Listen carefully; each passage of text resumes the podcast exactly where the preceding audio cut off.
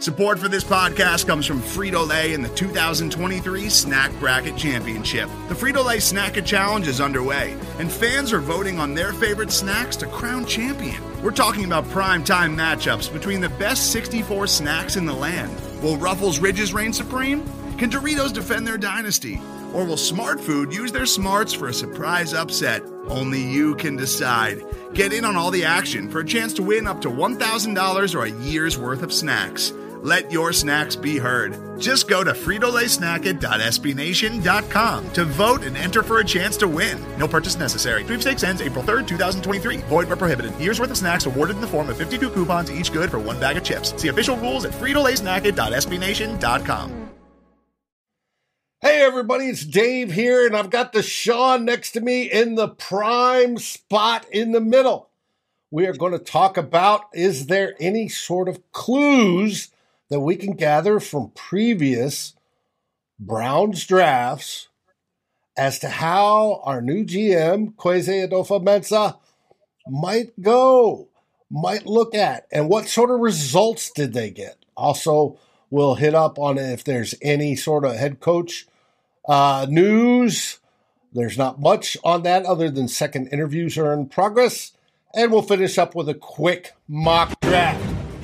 So join us right after the road. Welcome to Climbing the Pockets Mock Draft Mondays. Who will the Vikings pick and who's your favorite choice?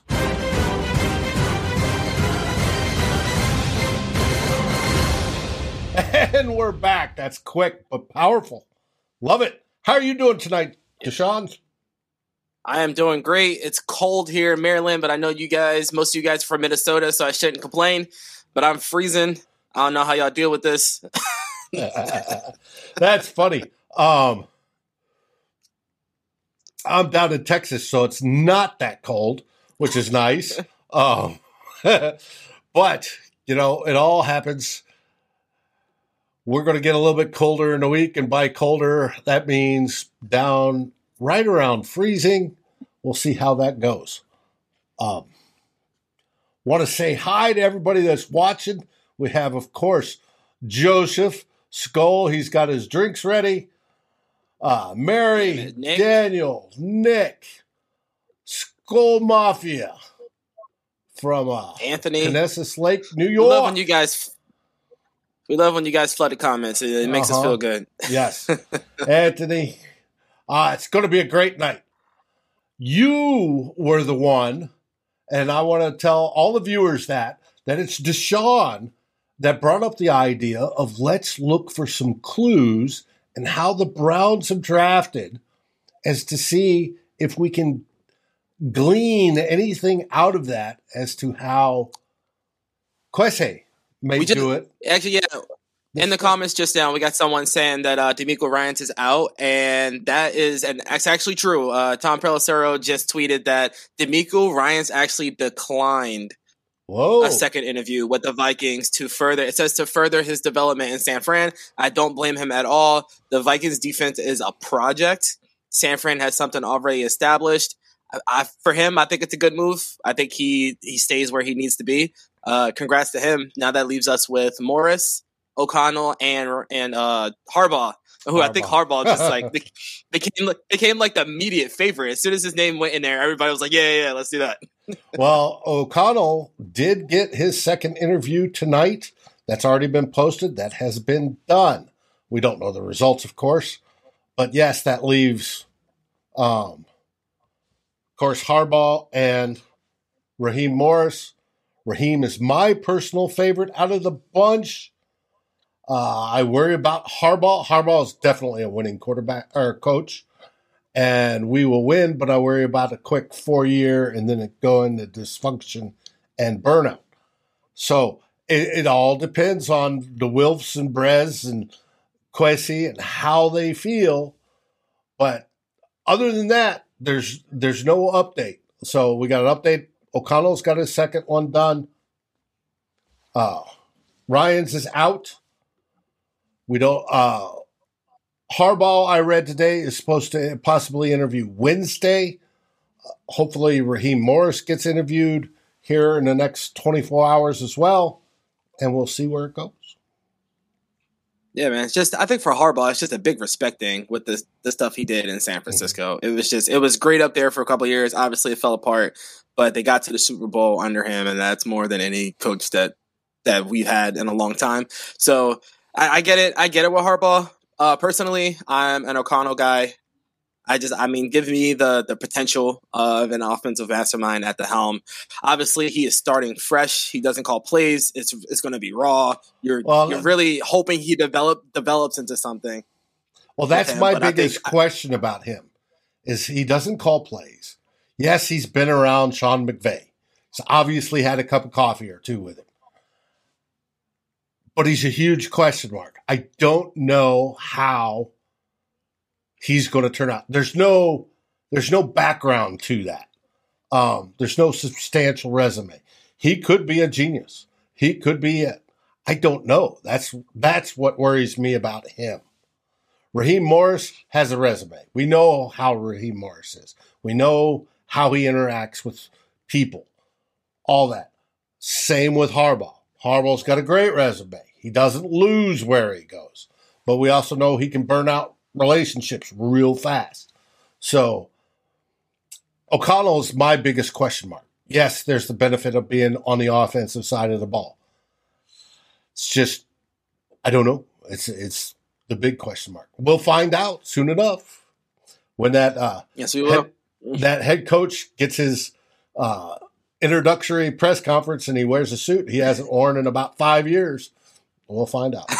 but let's talk draft. You wanted to talk to Browns and how they draft. Let's.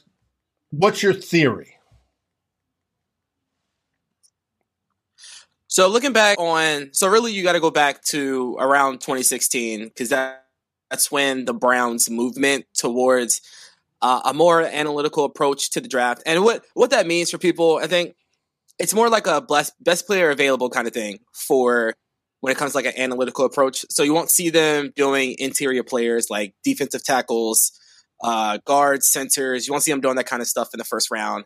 Uh, rarely even in the first three rounds. I think the only I think they only have one, and that was like Austin Corbett, who actually ended up being a solid pick. He's now the I think he's the starting center for the Rams, who are going to the Super Bowl. So that was their second round pick, I think like 2017 or something like that. But they really value your key positions. So when it comes to drafting, it's going to be a lot of wide receivers, a lot of cornerbacks, QB, of course, a lot of edge players. That's that's what they're going to target in that first, you know, 50 players or so. So those premium positions that really that really benefit you on your rookie contracts. Now that's reflected in players like Myles Garrett. That was reflected in players like Corey Coleman, who obviously didn't didn't work out, unfortunately. Uh, you have Baker Mayfield, and you have uh, Jedrick Wills, so they've hit on a few of those players, and Jedrick Wills, I think, is the only one now on a rookie contract that's paying pretty big dividends for them so far. So I think that is the direction we're going to see this team go. So in our past history, when we took Bradbury, most recently Bradbury, um, Bradbury at the center position is the one that you could point out, obviously. Um, another one to look at, I think is interesting, is Laquan Treadwell. And I really think more when you go more to when you go more to an analytically based process is differently. So with Laquan Treadwell, his biggest attribute in college was like contested catches. He didn't separate well. He wasn't overly explosive. Right. Just in college, he was able to catch everything over everybody. So when I got to the league, it didn't translate. You don't see the Browns drafting players like that. Corey Coleman, he was a separator. Okay. He was fast. He could do a lot of things. Anthony Schwartz, separator, fast, can do a lot of things. Donovan Peoples Jones, he can high point the ball really well, but he was a separator, even though he fell really far. He fell. I think Don, Don, Donovan Peoples Jones fell way further than what he was supposed to. I thought he was a third round pick, fell to the fifth. Now he gave them what four or five touchdowns last season. He's a separator. He could do both. He could separate and high point the football. So when you're talking about an analytically based draft, you're going to see it at multiple levels, not just best, best player available. You're going to see it in how they evaluate, how they uh, value different prospects. Gotcha. You worried me when you brought up Treadwell. Um, now, you wanted to talk about pre Kwesi, Kwesi, and post Kwesi. Yeah, 26. So post Kwesi, right? So, and uh, and a lot of the interviews or a lot of the the articles you'll see, uh, Kwesi does he gives a lot of the of the credit to Andrew Berry. Those guys were like they were like one two up there in the Brown. So I would expect a lot of the stuff that he does here to kind of reflect what Andrew Berry did in Cleveland. So as you can see in 2020 2021, their process didn't really change. It just kind of got better. So you have players in 2020. You have Jedrick Wills in the first round. You have Grant Delpit, who whoa, whoa. came to be a solid. Let me switch screens so I can bring up the graphics so everybody can watch. But yeah, I know everybody who's watching right now sees Tyler's name up there and is wondering where in the heck is Tyler. I'm wondering where in the heck is Tyler. We know he's in Mobile, Alabama. He flew down there today. Um, he's his, down, down there being a scout. he's down there being a scout, working for NBC Edge, working with Vi Nordstrom or Thor Nordstrom, um, reporting. But he was going to try to join tonight. Obviously, had something going on. Interesting story from Tyler before he came on the show. He got to sit next to Catherine Rach on the airplane flying into there. So uh, we look forward to more stories from that once he gets back. But I want to change the screen real quick. We're going to flop here. You're looking at, I want to bring up a different graphic than that one. Um, that's one I was looking at. All right. Here are, let me delete that one. Here are the Browns draft picks over the last two years.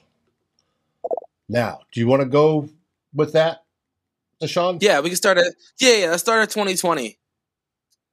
So obviously you, you get a tackle in the top 10 you get Dredrick, Dredrick wills jr obviously a great pick you get a, ta- a premium position for on a rookie contract that's always going to be good and then you have grant delpit in the second round obviously obviously safeties are a little less they're not premium position but you still get kind of that playmaker in the second round and he could do a lot of stuff for you and then down here you have harrison bryant the tight end in 2020 which is like a low key pick he doesn't do too much for him, but he's like the he's almost, I don't want to call him Mecole Hardman for the Chiefs, but he's like that that fifth, fourth, to fifth receiver when you need him to be. And then mm-hmm. obviously you have Donovan Donovan Peoples Jones, who's now growing into a role for them with uh, Odell Beckham gone.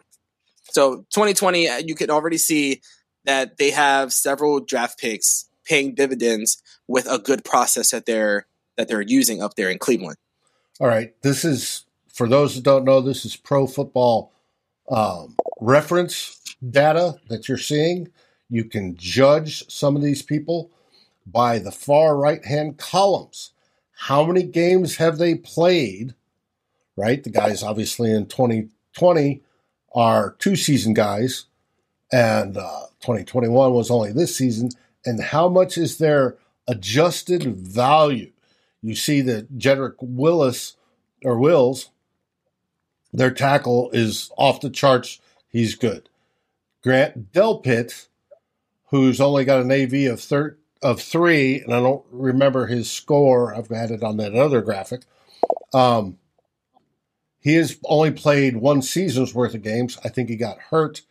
He, when I looked up, was the number one safety in the draft that year. If you can get the safety number one in the second round, you are doing very, very well. Because last year there were some safeties that were good. In 2020, there were some safeties that were good. Um, so it's a good thing. Just explaining that for the viewers. Mm-hmm. Yeah, so yeah, so you look at uh, also Donovan Peoples Jones with an eight. So mm-hmm. their process is producing good stuff. How Tyler says it all the time: good process, good results. I mean, you not you might not always get the good result, but if you continue to put forth good process, eventually you're going to pay out. And I really do believe that with the draft. I might not agree with it with everything with him, but with the draft, I do believe I do believe you stick to your process with the draft, and eventually you'll start to hit on those picks in all kinds of rounds. And then we move to 2021. Greg Newsome, of course, solid cornerback. And it's it's worth mentioning that a lot of these picks are done while they have players already in place. Greg Newsome was picked while they still have Greedy Greedy Williams on the roster. Anthony Schwartz is picked when they still had Odell Beckham on the roster. So uh, Kwesi had said something really interesting in his in his interview. Uh, I think he said something like planning planning ahead for needs that don't exist yet, and that's right. just and if I think if you that's an awesome way to run run a football team. I think that your depth is always going to be ready. You're always going to be ready for whatever happens. Just so much happens in the football in the National Football League. So injuries, guys become unhappy. You have to cut certain players.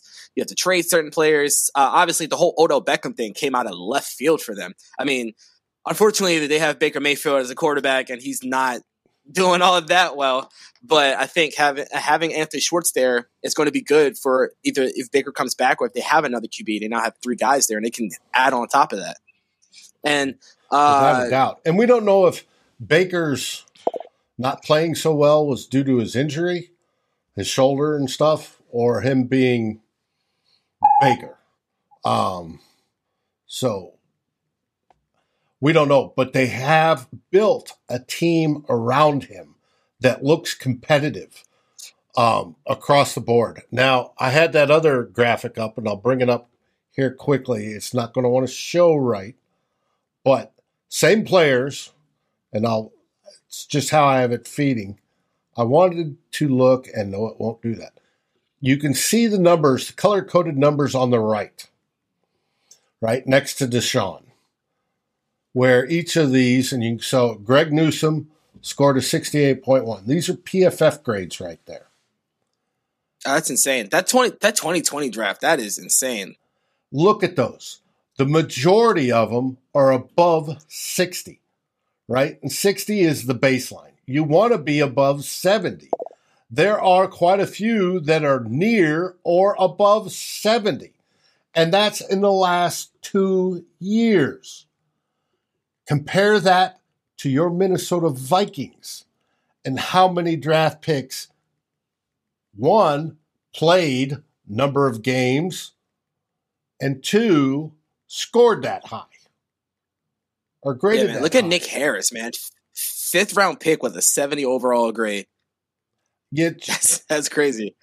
That is what I call identifying people and whether it be between the Kwesi and the GM identifying them and drafting them, and Stefanski coaching them and his staff coaching them. That is outstanding if you could get that sort of production out of two, just two, your most two recent draft classes.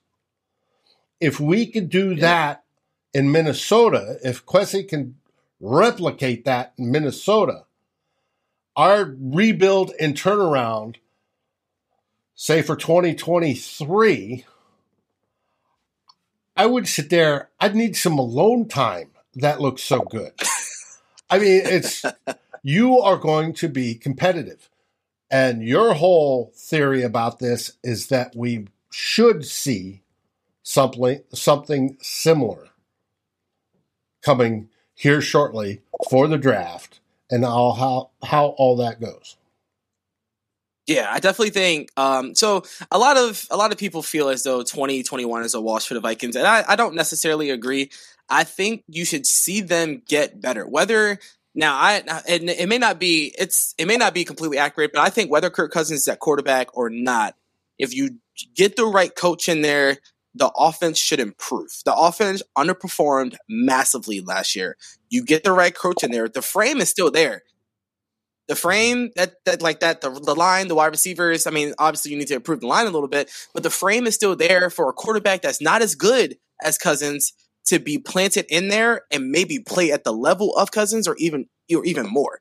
Well, as so Carl I think, indicated, if Harbaugh gets the job, um, he could do, help develop Mond or a draftee or even Cousins for that matter, because he does tend to maximize whatever quarterback he has and their play. And he drove Alex Smith to some of his best seasons. He drove Colin Kaepernick, obviously, to the Super Bowl. I'm I'm looking forward to what he would do with Mond or what he would do with Malik Willis. Say the Vikings drafted Malik Willis. That to me would be would be special and would be key. But yes, you are 100% correct. The foundation, especially on offense, I'm not going to say it on defense, but on offense is already there. You've got your tackles, you've got the weapons already in place. Just improve that quarterback, improve, improve the two spots on the O line, and there's no reason we can't be a top five offense. None. Zero. Nada. None at all. So I still think in 2021, this team should see improvement. Now, it might not be improved within the record. That much I don't care about. I don't care what your record is in 2021. You're probably not vying for a Super Bowl in 2021, but I should see consistency on offense. The defense is just, there's just a massive lack of talent on a defense. So you're going to see gains where they just completely fall through against better offenses. And that's expected when you're probably going to have three, four, five players. I mean, Kendricks can end up being moves. We don't know what's going to happen with um, Danielle Hunter. So you're looking at losing massive talent on that defense. That much can't really be helped. So you're expecting that. But I'm expecting this offense to take a big, not a big leap, but just be more consistent. You don't have to be, you don't have to be like consistently a top like two or three offense, but I'm asking that you don't consistently fall below like that top 10 line, which the Vikings did a lot last season. Mm-hmm.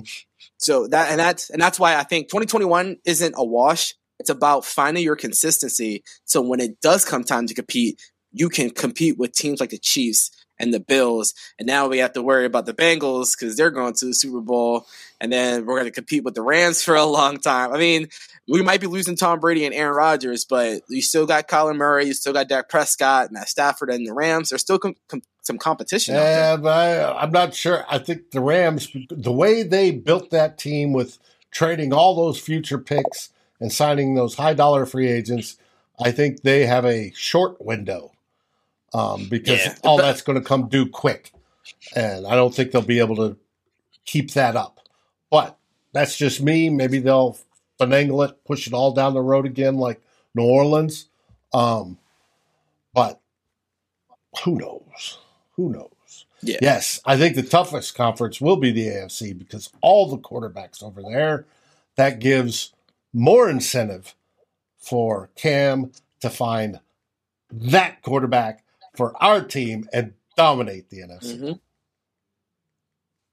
Yeah, and he actually, and there's a question in the comment about uh, um, a dual threat quarterback. I think in this in this game, you saw what Josh Allen did. You saw what Patrick Mahomes did. You saw what Joe Burrow did. I feel I do feel like that it's almost a need in this game. Sort of if you can't if you can't consistently keep the offensive line playing at a high level, you do kind of need that dual threat quarterback. But I think what we saw Joe Burrow did do, Joe Burrow did not dominate that game against the Chiefs in any way, shape, or form. But what he did was he made plays when he needed to. And that's really all we're asking from the quarterback position. We're not asking for Josh Allen. We're not asking for Patrick Mahomes. We're not asking for Aaron Rodgers. We're asking for somebody that when things are falling apart, you don't also fall apart. You right. be that guy to fix things when things are falling apart. So we don't. I see, and I see it. You see it all over Twitter. Draft your next Mahomes. Nothing should stop you from drafting your next Mahomes or whatever like that. I think you don't need Mahomes, man. Joe Burrow. Joe Burrow is not Mahomes. He's nowhere close. Joe Burrow is not Josh Allen. Probably nowhere close. He can get there, but as of right now, he's in the Super Bowl because the Bengals built a solid team and they're playing great complementary football. And Burrow is making plays when you need them the most. Well, as Barry, that's said, what you're looking for. Leadership. Uh, Burrow's got leadership in spades. He's just like he reminds me of watching the films of Joe. Um, um, what's his name? Joe Namath. Um, Hollywood Joe. He also has the chip on his shoulder, like Joe Montana, underrated, doesn't think he can win. People doesn't think he can win. He's going in there with leadership, doing what it takes to win football games. And that trumps literally just about anything. If you have that belief and you exude that and people believe in you and follow you, you can go miles and still not be, you know, technically the fastest, throw the farthest, throw the hardest, whatever, or the most accurate. You can still win and you can win big. And I think that's what Cincinnati's uh, hooked into, and they should keep it as long as they can, as long as they can. Right. Imagine when they finally do fix that offensive line. yeah, yeah. Oh, then it'll be scary. and, and like I said, that's it. CAFC. There is such good talent on the AFC, and it's saturated. That's where in the NFC, it's less across the board, and the Vikings, if they do it right, can take advantage of that. Yeah, real quick, and it's fast for them. I, really do think the Vikings can be back. They're back in, back into taking a conference over. I say 2023 mm-hmm. at the earliest. At the earliest, I mean, this the NFC's falling apart. There aren't many teams. I mean, the Cardinals they're, they're good. They have yet to put it together. The Cowboys, for some reason, have this great team. They just can't put it together. The NFC is ripe for the taking. I think you spend one season, you come back, and you get into it. Mm-hmm. Yep. All right. Is there anything more on the previous drafts that you want to cover before we head into a quick mock draft? nah, it's time for me to put on my best uh my best uh Kwesi imitation. Okay. we in the we in the war room, Dave. Now, everyone is wondering I'm keeping Tyler up there because hopefully he will join us. He was going to try, and uh, don't know if he's at the hotel yet. Don't know if he's three sheets to the wind already. Have no idea, but he was going to try.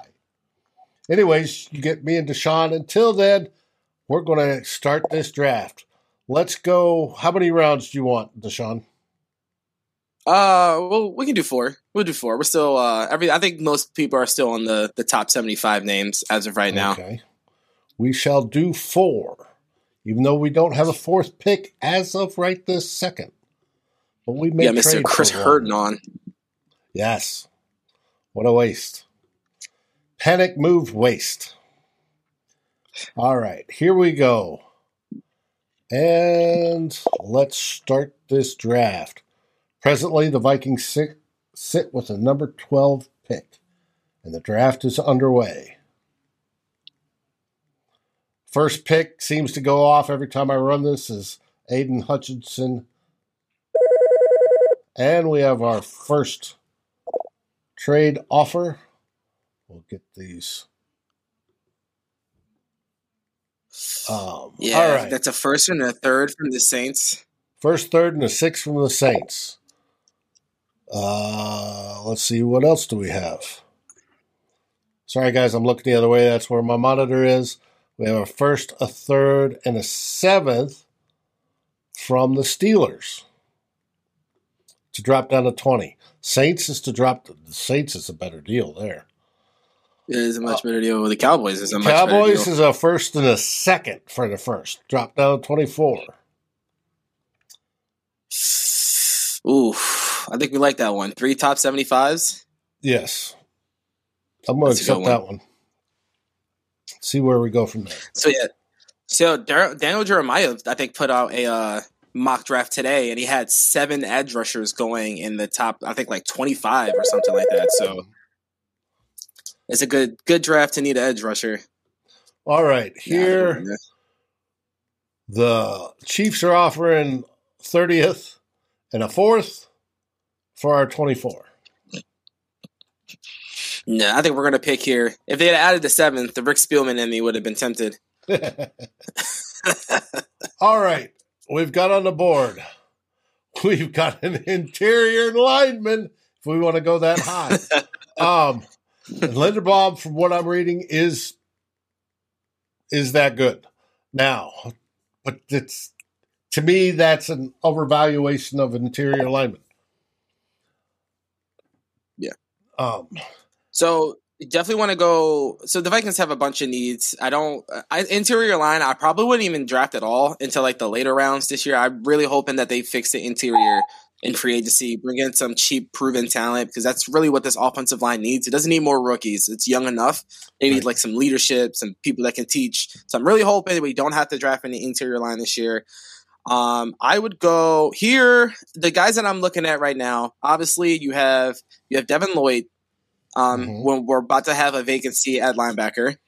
Um, Well, you have Treylon Burks, who's been I want to look at Lloyd. real Treylon quick. Burks has been yeah, yeah, yeah. fifth year junior is a fifth year junior. Okay.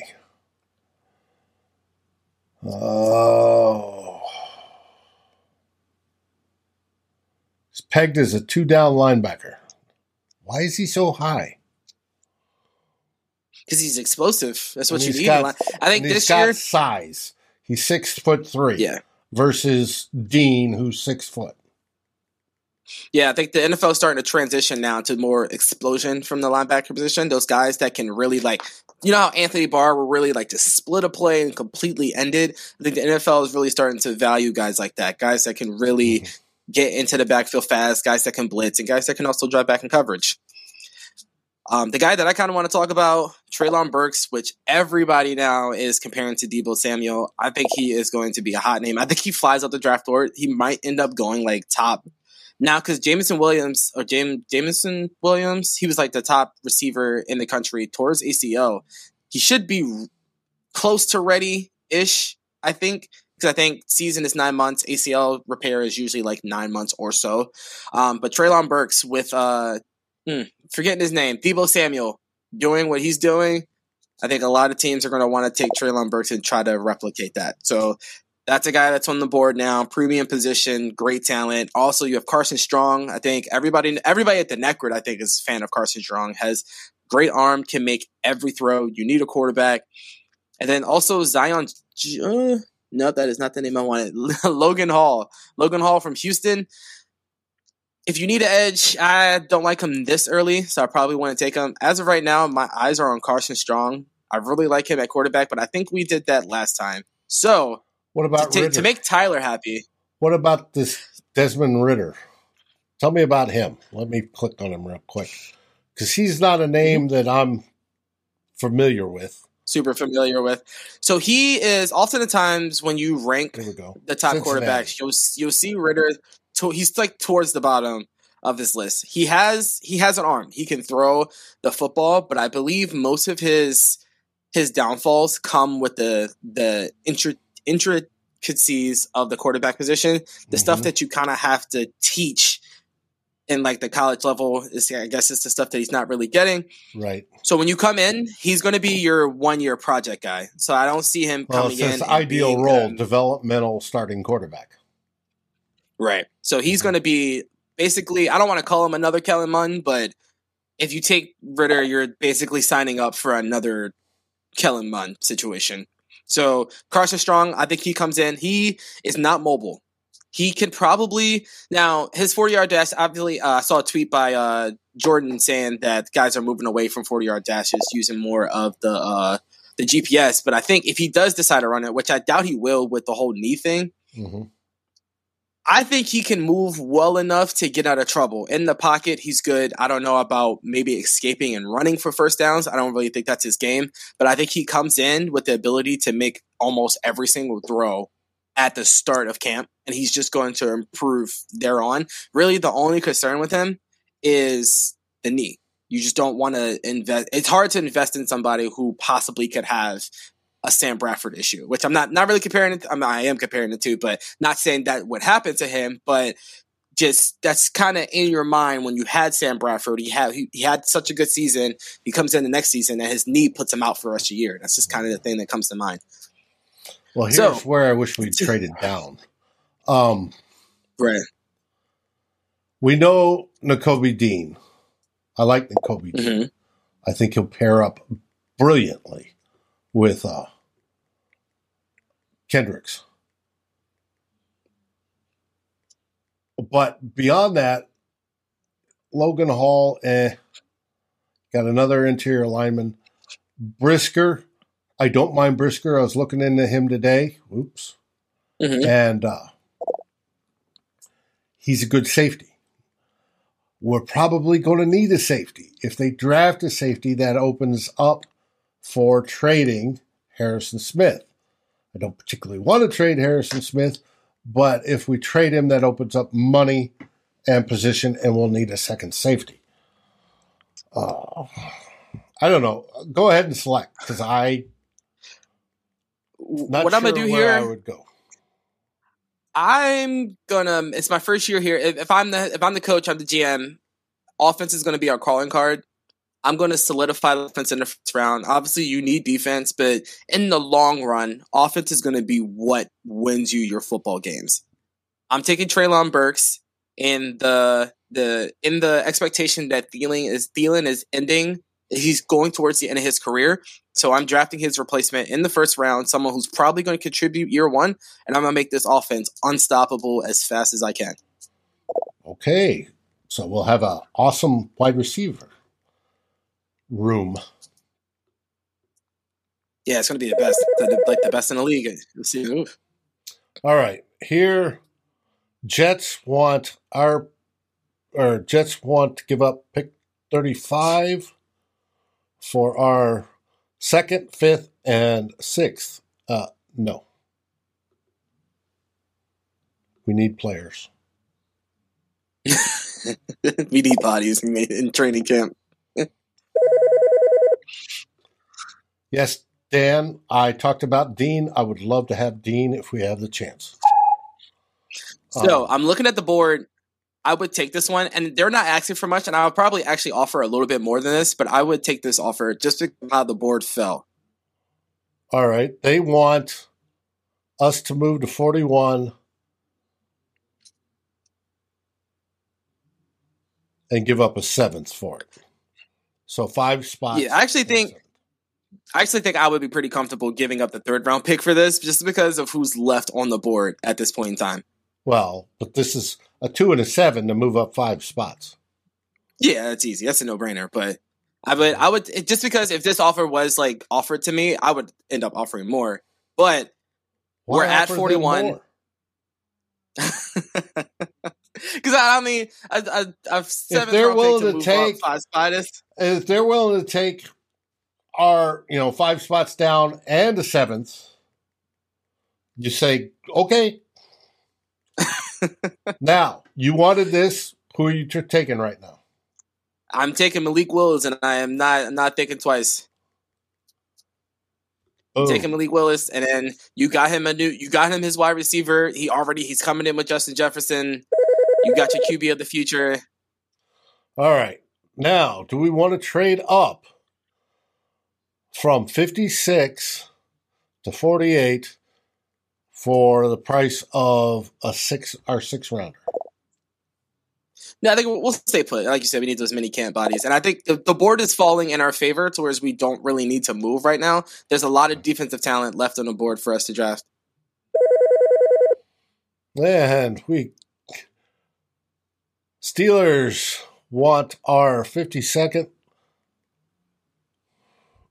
and or want us to move up to 52 for a fifth and a sixth, a six, two six, and a third next year. No.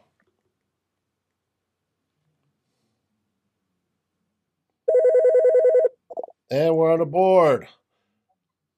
Let's see. Ravens will they give us their 76 and a fourth for our second, Giants 67th and the fifth, and the Jags they're 65th and the sixth. I think we're gonna we're gonna decline those and stay put with what we got. Uh-huh. All right. All right. So we kind of just need defense at this point in the game what what we need. I mean, the defense at this point is you. Obviously, you'd like to get a corner, but mm-hmm. I think the corner position, the talent in the corner position falls off after the first round. I think you have like one pretty solid second round player, and that's going to be the corner from Washington. But I think after this, the talent kind of falls off. But you do have the if you want to uh, check, uh, click on Kendrick right there, bring up his profile, and I think he might be a solid pick right here.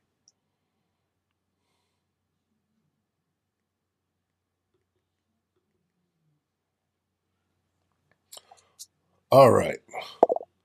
Buchanan's career at Clemson before transferring to Georgia. He is a sufficiently reactive athlete with good movement skills and agility in coverage.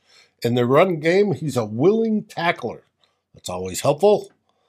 Um, who will come up versus the run, but is a bit light at the point of attack, which tells me he makes deci- business decisions. In the passing game, he is raw in his technique and eyes. He plays a game from an open position and an off coverage and in man and zone situations. He's really undisciplined in his eyes, while he has gotten him in much trouble in Georgia due to their overall defensive talent and scheme. It could be problematic in the NFL. From press man, he can mirror, open his hips, stay on top, could afford to use some good length blah blah blah. So when I'm looking, when I'm looking at the cornerback position, the things that I like to see, I like to see press man, obviously, but I like to see the transition. I like to see players who are able to transition, press man, flip the hips, have the speed to keep up because the NFL speed is different. So you need the speed to keep up. So press man, flip the hips, open up, keep up the length to make great plays. And I feel like you can be successful from a lot of spots when you have those traits. That's great traits to build upon. And in the second round, when you have a defense like this, that's all you're looking for. You're looking for a player with traits to build upon, and I think he has those traits. Well, and uh, Drew Christensen's all for him. He says he's got a ton of talent. He was a five star recruit as a receiver, and he's moved over. Mm-hmm. So he at least has some hand skills, mm-hmm. which is always good. All right, we're going with a corner. Kendrick. Boom. On to the next player.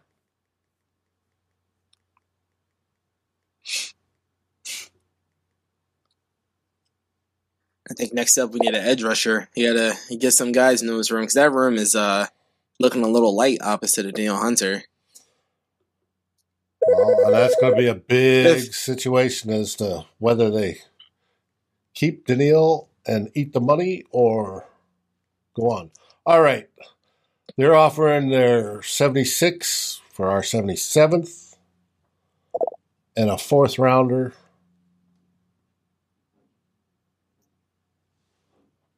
Picks they're offering one pick higher and a fourth for our 70. I got to read that and a fifth and a sixth. Uh, no. Nah. What's the? Uh, yeah, not for one move. Right.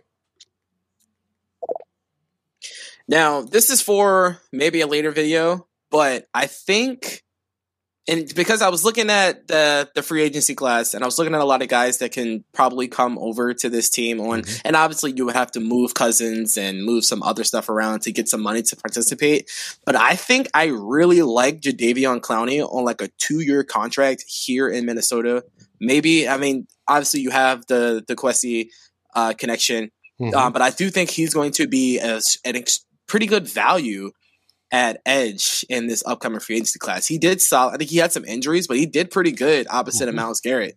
So I think I, as of right now, I have him like number one on their free agency thing. He's only like 20, I think he's 29 or 28. He's young still. So he has a lot, he has a lot of football ahead of him if he can stay healthy. So I've really, hopefully we'll see what happens, but I really like Davion Clowney in that edge room if they could get him. And if we're able to do something like that, we do not necessarily need to draft an edge this season, especially right. when you have guys like Janarius Robinson, Patrick Jones coming back. So you have potential there, but you still have the guy who has the proven talent. So, with that being said, I like this linebacker room. So you have you you have and Chad Muma and Brandon Smith. You have two significantly different players.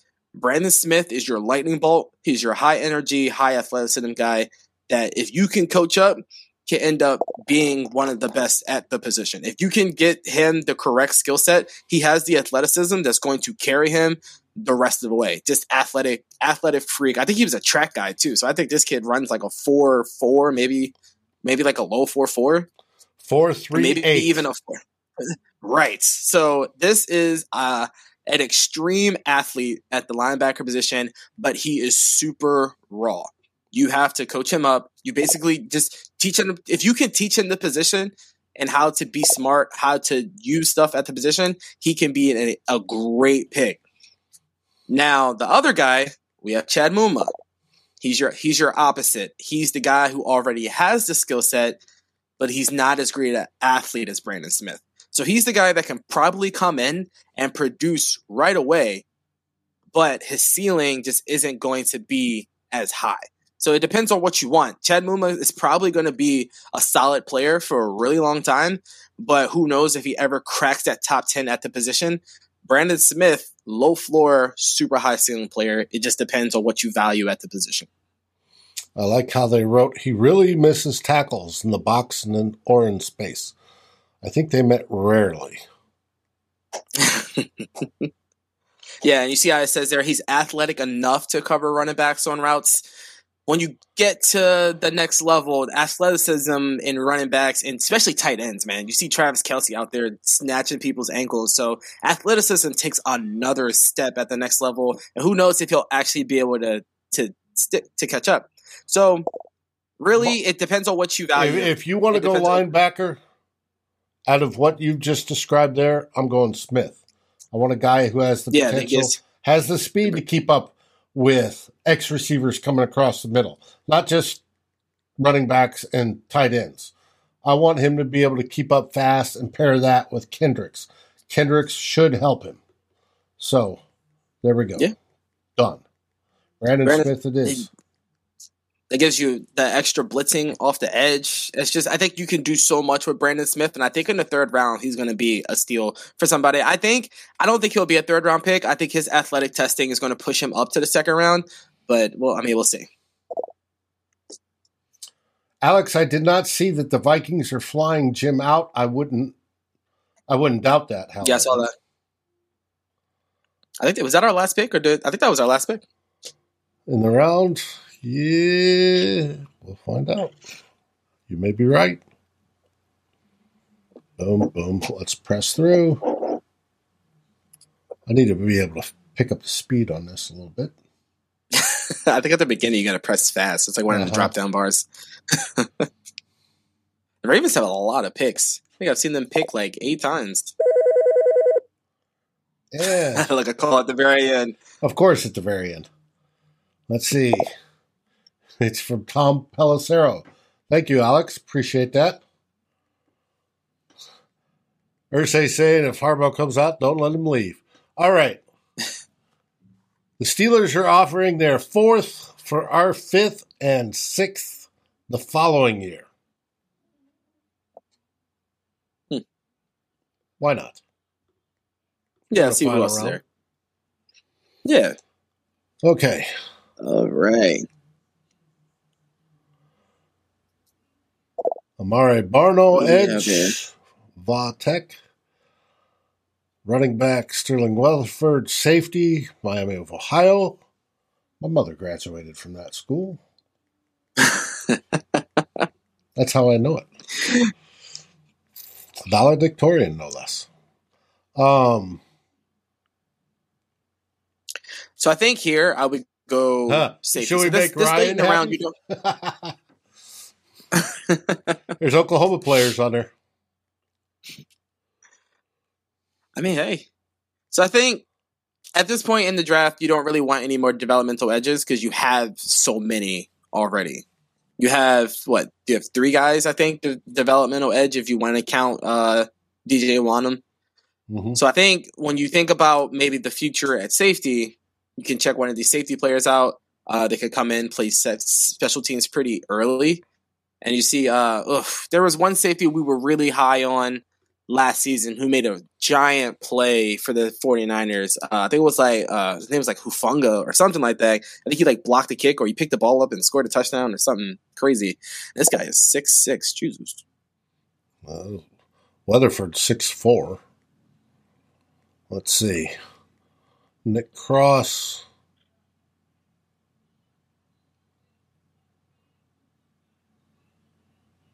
free safety.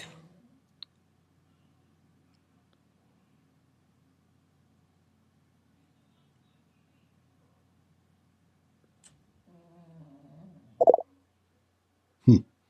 Okay. That doesn't look too bad. So it also it also I think we need to see a lot more from. That was some great dead uh, air there, Deshawn. Uh, other guys fill that too. looking.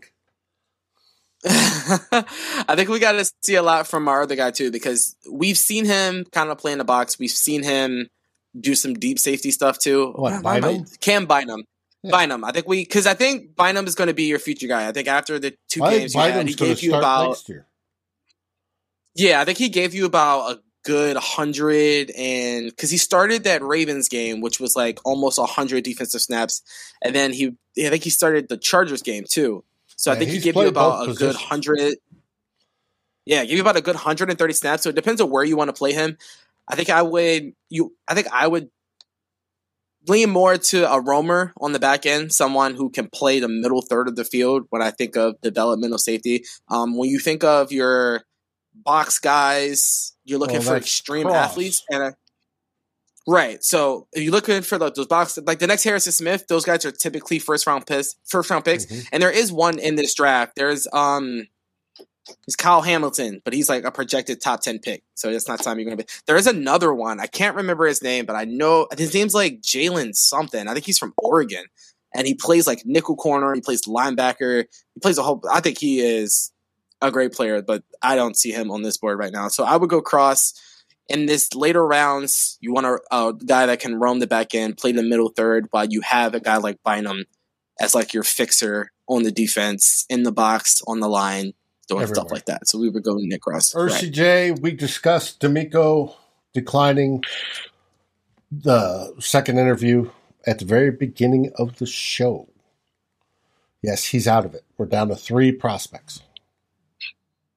So, out of all that, who on this board do you want to select? Let's take Nick Cross. Let's get uh, some depth on defense. Plan for our future. And that should be the end of it shortly. Yes, we Dan, we do need depth over there. All right, let's look at our picks. There you go. Starting with a wide receiver to absolutely make that wide receiver room fat. Oh my God, is that going to be good? And then He's from Baylor. I just from my bad. Uh, uh, who just Drew? He's from Baylor. The corner is from Baylor, and I I think his name is Jalen Pitre or something like that. He's he's from Baylor. I remember now. He's like a do it all safety. I think I really like that guy. Dan, I think you're right about DeMeco. We've got our QB of the future, Malik Willis. Uh, he'll need coached up, but he has all the tools necessary. Uh, he is Tyler's favorite quarterback prospect. And as he says, he has a piss missile for an arm. He also is a dual threat quarterback, which will help. We've picked up Derion Kendrick, cornerback out of Georgia, to hopefully step in and contribute. We're going to need corners awful bad. We got linebacker Brandon Smith with some tools, needs some coaching. He is awfully fast, should be able to keep up with anybody across the middle. And ended up with Nick Cross as our final pick in the first four rounds. Five choices, uh, five picks in four rounds. What do y'all think? I like I like the potential of this class. I think you have several guys that could come in and be good, pretty good. I mean, pretty fast. Um, I like Malik Wills, as uh, Ursi says he's Malik Wills is weak. Well, I and- personally, and, there would probably need to be, even with Malik, possibly a uh, bridge. So I think-. Yeah, possibly. But I think with the structure of the offense, he does. And the one thing with Malik Willis is he takes a lot of bad sacks. I think he plays a lot of hero ball, and I think he tries Right. to extend plays a ton. So that stuff you saw, not I don't think not quite as bad as the stuff you saw from Mahomes on Mhm. Sunday, Oops, which was didn't wanna do awful. Sorry, guys. But um, We'll I do think he takes a lot of bad sacks to be so athletic, Mm-hmm. but we'll see. He's mobile. He'll be able to do a lot in this offense, and hopefully he can elevate the guys. And I mean, it's entirely possible that he's able to elevate the guys in his first year. He gets to do a lot in his first year, I think. And I think Burt will be kind of that. We didn't really have the we had a lot of wide receivers, but we didn't have the gadget guy. Um, I was kind of I was disappointed a little bit in Kubiak that he didn't kind of turn Keenan into a gadget guy. But I know he missed like some camp. He missed the first six games, so he never really had the opportunity to. I think with Treylon Burke, when you get when you get creative play calling and you have a creative player, it just opens up your offense to levels that are almost like unstoppable. Almost like the Chiefs in the first half. They were unstoppable. There was literally like I don't even think the Bengals were playing like bad defense. Then they completely collapsed, which was insane. It was like the tale of two halves. But mm-hmm. I don't even think the Bengals were playing bad defense. Just the stuff the Chiefs were doing was just like impossible to stop. Like literally, I was looking at TV. I was like, "How do you stop this?" Like I don't, I don't know. Well, obviously they found it out because Mahomes or maybe they had to stop themselves. but uh, I wouldn't mind a draft like that. I think you fortify your offense early in what is expected to be a down year. You come back in 2023, you sign some free agents, you draft all defense, and you're ready to go. And I think you're ready to go for a couple seasons. I think this opens up the Super Bowl window for a couple years. Well, let's hope so. It takes a little while to build a defense, but let's hope so. Right. Okay, cool. With that, I think that's where we're going to call it a night. Any last words? No, man, we're, we on the lookout for this coaching to see who's uh, going to mm-hmm. take over. It's taken a long time, like the length of the playoffs. So, uh, but well, I think the good thing is that now that it's and the two LA Rams guys right. can't be official until after the Super Bowl, so that's another two weeks. Right, and I think the what it's exciting because what what you're going to see is that as soon as those guys get hired, it's going to be like decision, decision, decision, decision. Because once they're hired, you have what 30 days until free agency opens. So you have 30 days to come in and decide what you're going to do with this roster. Um, and I think I saw Miles tweet that he that he believes that the dealing with Kirk Cousins is going to be more of a GM issue than a head coaching issue. I mean, obviously you want your head coach to chime in, but I right. think like Kwesi is going to be like the, the ultimate decision maker on what to do with Kirk Cousins. And that's going to be your first domino because Cousins, he dictates your entire offseason. If you can offload Cousins, you get back the moves, you get back the cap space to do almost whatever you want to do, and you get get back draft picks to move around in the draft, draft who you want to draft. If you keep them, it's going to be a rough offseason. Um, you'll be competitive next season for sure. Cousins will have you competitive in almost every single game as we were this year. I think we only got blown out once, and that was against the Packers. Right. Even the Rams game we played was like competitive up until like the fourth quarter or something like that. So keep Cousins, you're competitive next year, but you're gonna have a boring offseason. If you don't, you're gonna have an offseason of some wild stuff, some wild speculation, some wild drafting. At least it'd be fun. It'd be something to talk about. Yeah, it will be. It, we'll find out. It's going to be interesting. Everybody, uh, first, I want you to give Tyler some grief for not showing up tonight. He was supposed to be here. He said he would try. He obviously didn't. He's probably drinking too much already before he even has to go out there and look at everybody on the field. Secondly, if you haven't already, like, subscribe, and ring the bell. It really does help. All your interaction in the comments do, but so does that when it helps to the algorithm and helps get us out in these wonderful conversations that we have with all of you. Again, I want to thank the commenters. You guys have been great tonight. Absolutely fabulous. I can't I couldn't wish for better. You guys rock. Yeah, we've gained 400 followers since uh, passing that 1K mark. So yeah, you guys are doing great stuff out there. I think it's fantastic. What do we say, Deshawn? We're here to turn your Mondays purple. That's right. I got it down that time, right? Hey. You got it down. hey, Skull guys. See you next week. Skull Vikings. Climb in the Pocket thanks you for watching. Remember to like, subscribe, ring the bell, and if you're listening, rate us on your favorite aggregator. Skull!